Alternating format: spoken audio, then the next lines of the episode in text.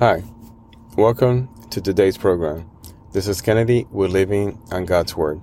Today we're going to be reading Isaiah chapter 37 from the Jesus Bible, NIV edition, review key takeaways, and end our session with a prayer. Jerusalem's deliverance foretold. When King Hezekiah heard this, he tore his clothes and put on sackcloth and went into the temple of the Lord. He sent Eliakim, the palace administrator, Shebna, the secretary, and the leading priest, all wearing sackcloth, to the prophet Isaiah, son of Amoz. They told him, This is what Hezekiah says This day is a day of distress and rebuke and disgrace, as when children come to the moment of birth, and there is no strength to deliver them. It may be that the Lord your God will hear the words of the field commander whom his master, the king of Assyria, has sent to ridicule the living God, and that he will rebuke him for the words of the Lord your God has heard. Therefore, pray for the remnant that still survives. When King Hezekiah's official came to Isaiah, Isaiah said to them, Tell your master, this is what the Lord says. Do not be afraid of what you have heard.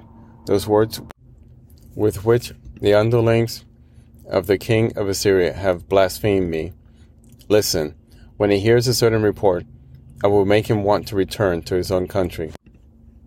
And there I will have him cut down with a sword. When the field commander heard that the king of Assyria had left Lachish, he withdrew and found the king fighting against Libnah. Now Sennacherib received the report that Tirhakah, the king of Cush, was marching out to fight against him. When he heard it, he sent messengers to Hezekiah with this word Say to Hezekiah, king of Judah, do not let the God you depend on deceive you when he says, Jerusalem will not be given into the hands of the king of Assyria.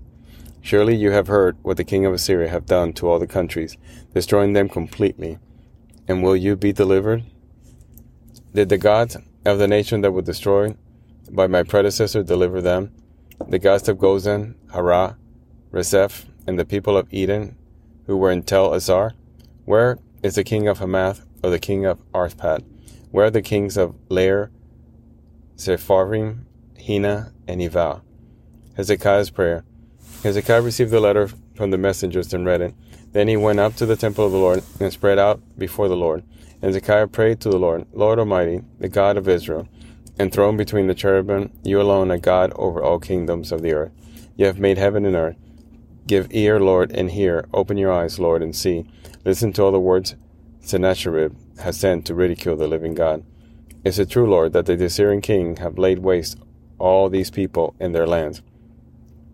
Have they thrown their gods into the fire and destroyed them? For they were not gods, but only wood and stone fashioned by human hands. Now, Lord our God, deliver us from his hand, so that all the kingdoms on the earth may know that you, Lord, are the only God. Sennacherib's fall. Then Isaiah son of Amoz sent a message to Hezekiah this is what the Lord, the God of Israel, says, because you have prayed to me concerning Sennacherib, king of Assyria. This is the word of the Lord, has spoken against him. Virgin daughter Zion despises and mocks you. Daughter Jerusalem tosses her head as you flee. Who is it you have ridiculed and blasphemed? Against whom have you raised your voice and lifted your eyes in pride? Against the Holy One of Israel. By your messengers you have ridiculed the Lord. And you have said, With my many chariots I have ascended the heights of the mountains, the utmost heights of the Lebanon. I have cut down its tallest cedars, the choicest of its junipers. I have reached its remotest heights, the finest of its forests. I have dug wells in foreign lands, and drunk the water there. With the soles of my feet I have dried up all the streams of Egypt. Have you not heard? Long ago I ordained it. In days of old I planned it. Now I have brought it to pass that you have turned fortified cities into piles of stone. The people drained of power are dismayed and put to shame. They are like plants in the field, like tender green shoots, like grass sprouting on the roof, scorched before it grows up. But I know where you are, and when you come and go, and how you rage against me. Because you rage against me, and because your insolence has reached my ears, I will put my hook in your nose and my bit in your mouth, and I will make you return by the way you came. This will be the sign for you, Hezekiah. This year you will eat what grows by itself, in the second year what springs from that. But in the third year sow and reap, plant vineyards and eat their fruit. Once more, a remnant of the kingdom of Judah will take root below and bear fruit above.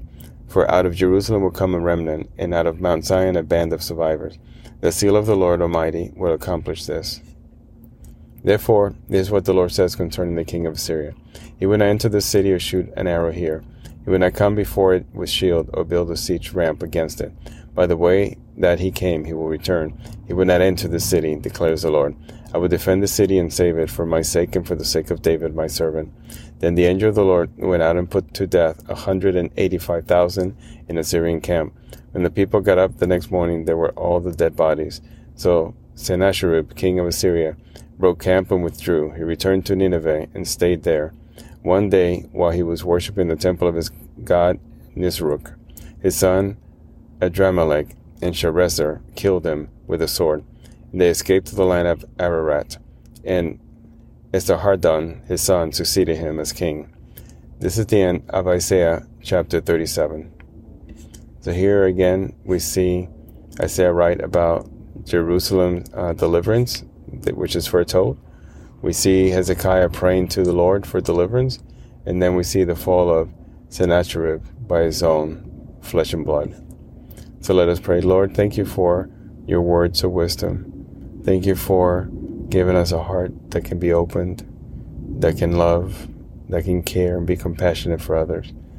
Lord, help us be true Christians to others, to each other. Help us understand. Help us love each other.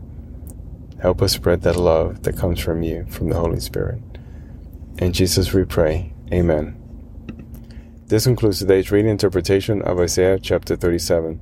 We hope that you will join us again tomorrow. God bless you. This is Kennedy, your brother in Christ, always. If you feel so inclined, please review and rate this podcast by scrolling all the way down. Thank you.